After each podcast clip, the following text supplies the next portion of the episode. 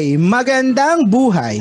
This is YouSapan with Sir Ian, isang podcast tungkol sa iyo at ang kwento ng iyong buhay.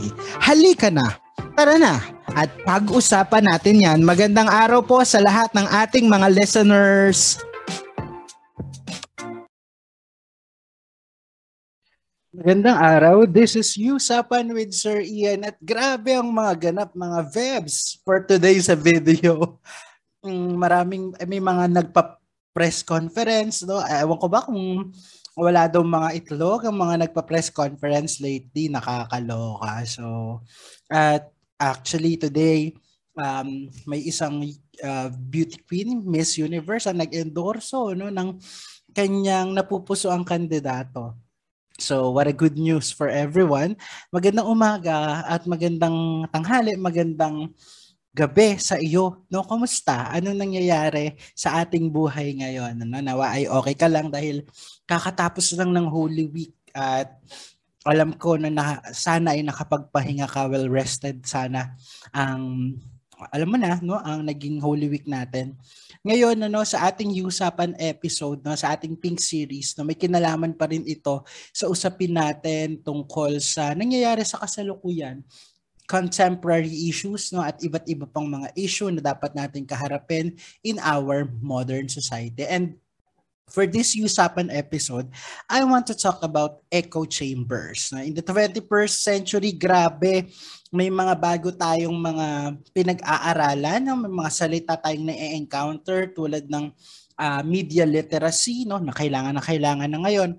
Aside from that, alam na natin or nababasa natin yung word na misinformation, disinformation, fake news, internet trolls, at kung ano-ano pa, no, na mga related concepts tungkol sa media literacy. I'm gonna talk about or dig deep on the very concept of echo chambers. No, ano ba ang ibig sabihin ng echo chambers? No, naranasan mo na ba na nag-uusap kayo ng mga friends mo over coffee or maybe nagiinuman kayo, no, at meron kayong produkto, no, na napag-usapan, and then after nyo mag-usap, nagbukas ka ng IG mo, nagbukas ka ng Twitter or nagbukas ka ng Facebook mo, nagulat ka kasi parang may kind of magic, may telepathy yung mga social media. Nakikinig ba sila sa atin, no? After ilang mga minuto, makikita mo na nandoon na sa advertisement, no? Aside from that, curious ka sa isang product, you search for it sa Google, no? At nung nahanap mo naman yung product, na makikita mo na lumabas na sa Lazada, may advertisement na sa Facebook, may advertisement na sa Shopee, no? So, kinocurate, no, ng social media yung mga bagay na ating laging tinitignan na readily available na siya in a form of advertisement, which is somehow, no, medyo kailangan nating pag-isipan mabuti, no? Is that a good thing, or are we under surveillance? Are we even secured? Now, because social media are somehow controlling our choices, no? It is really a manipulation, if not manipulation, an outright persuasion, no, in terms of advertisement, kasi dyan kumikita ang social media. And the more we look for products online, the more we are persuaded to buy it, and the more na kumikita itong mga social media or mga tech companies na ito, no? So, ano naman ang kinalaman natin ng politika sa at ating mga paniniwala sa buhay tungkol sa echo chamber, no? Kasi sinasabi na nangyayari, no, at tayo ay prone, no, na makulong, matrap sa sarili-sarili nating mga echo chamber, no? According sa GCF Global, no, an echo chamber is an environment where a person only encounters information or opinions that reflect and reinforce their own. Since nga, no, na ang social media manipulates and curates information that we would like to see, that we would like to hear, and and for some sort, no, the finality of everything what we would like to believe, no? So, nag-curate niya lahat ng ating choices, no? Nakapanood ka ng video ng isang vlogger, sigurado ako ang mga susunod na recommendation nun ay tungkol doon sa vlogger or same genre ng pinapanood mo.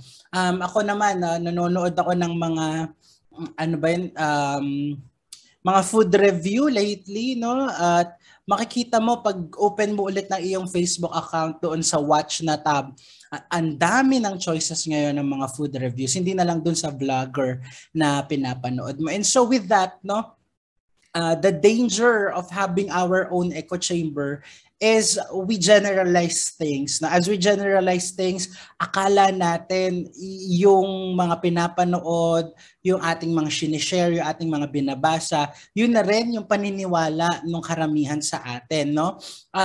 Figuratively, makikita natin we have our own bubble, no? Hindi isa siyang malaking, hindi ito, ang social media at ang echo chambers ay hindi isang malaking bubble, yung globe na kung saan nandoon tayo lahat. Para ang nangyayari ay nagkakaroon tayo ng sarili-sarili nating bubble or echo chambers, no?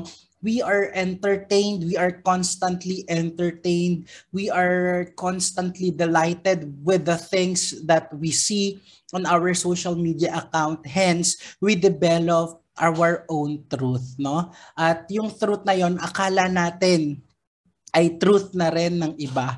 So, yun nga, yun yung danger ng 21st century post-truth era, eh, diba? I think, therefore, I am, sabi ni René Descartes. But ngayon, no, ang sinasabi na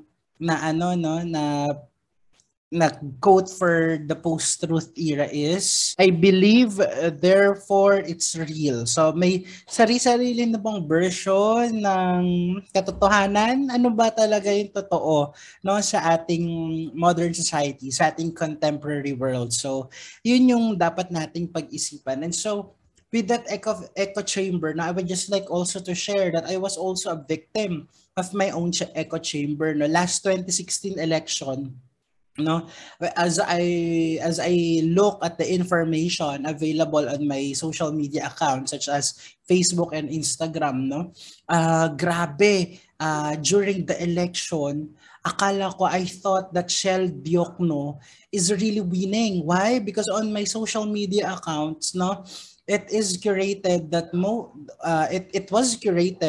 that many universities, no, and colleges on the Philippines endorsed, no, and also there were a lot of surveys, no, school-based, university-based survey, no, na nangunguna, if not nangunguna, nasa top 10 si Chel Diokno. So I thought that Chel Diokno will win the election, and after the result nagulat ako na wala man lang si Chel Diokno at ang layo niya. So I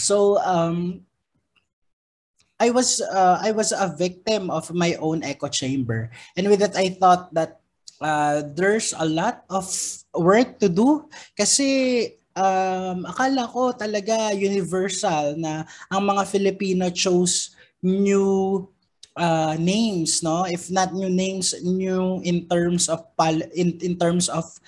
the political scene, but may proper and rightful credentials. So akala ko talaga yun noon, ano, but nagulat ako and I was so shocked that many Filipinos voted for personalities which wala talaga silang experience sa politika, no, kanang kamay lang ng kung sino, at ewan ko ba, yung mga kaalyado, no, ng administrasyon noon. So, there's more work to do, no? Number one, sa ating mga sarili, no, as we reflect, no, are you in your own echo chamber?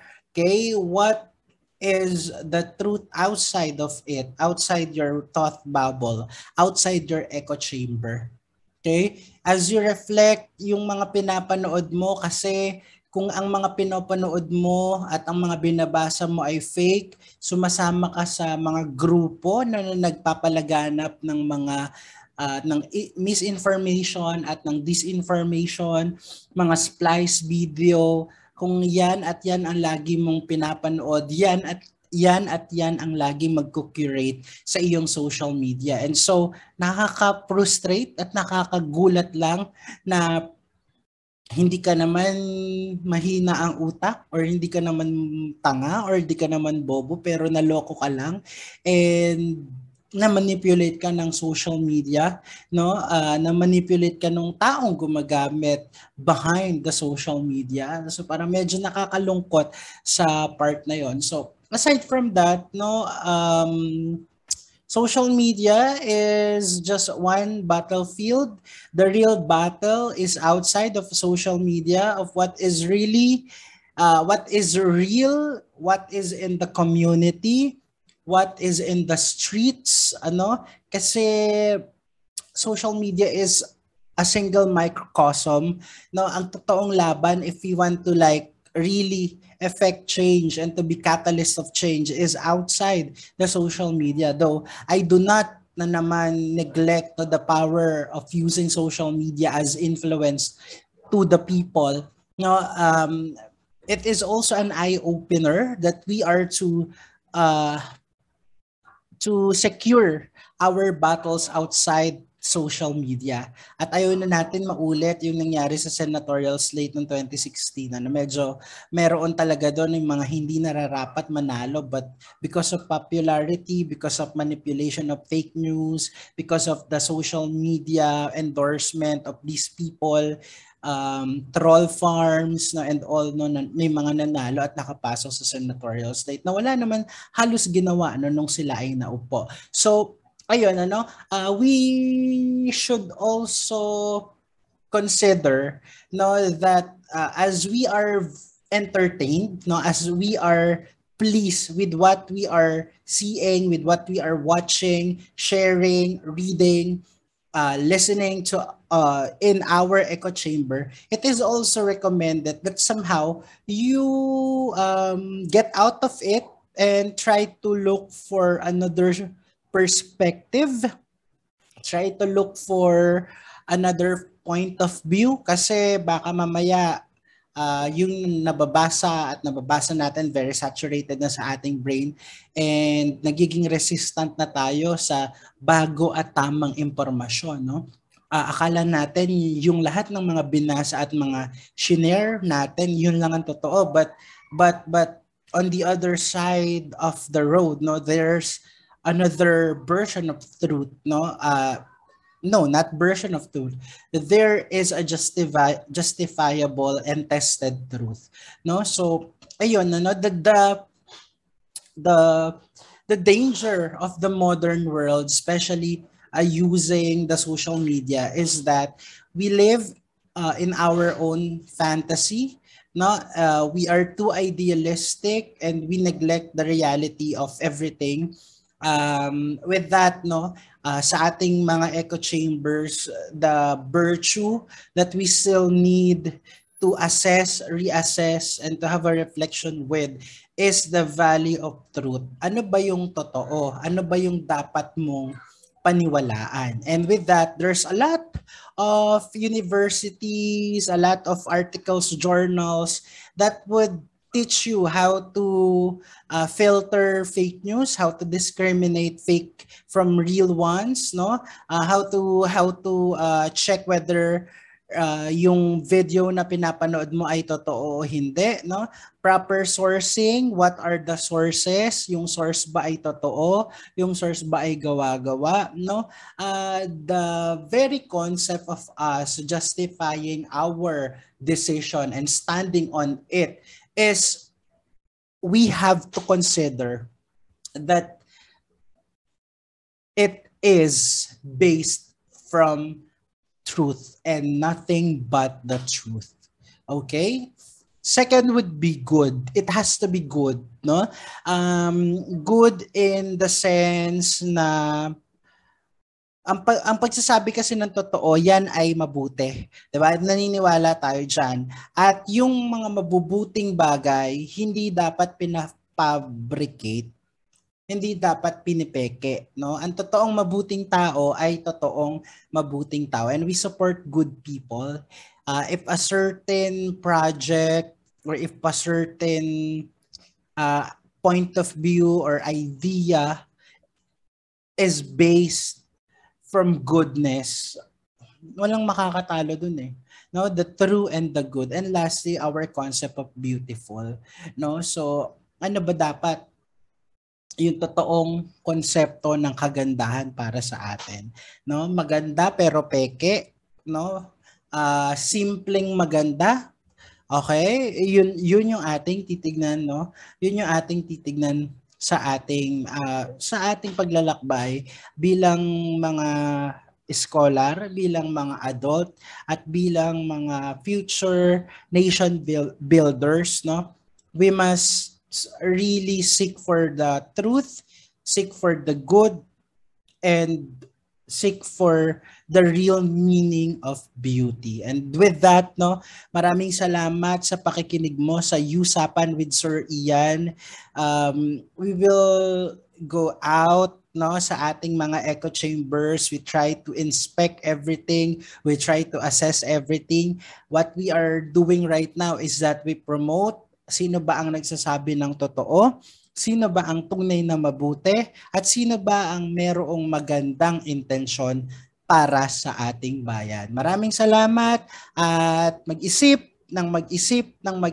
ng mabuti. Hindi ka aabot dito sa dulo, no, ng YouSapan kung hindi ka talaga nag-iisip, at yung retention mo, no, pagpapasalamat na ikaw ay tunay na nakikinig at gustong matuto. Yang ganyang pag-uugali, yan ang kailangan ng ating bansa. Maraming salamat, mag-iingat ka at mahal ka ni Lord. Paalam!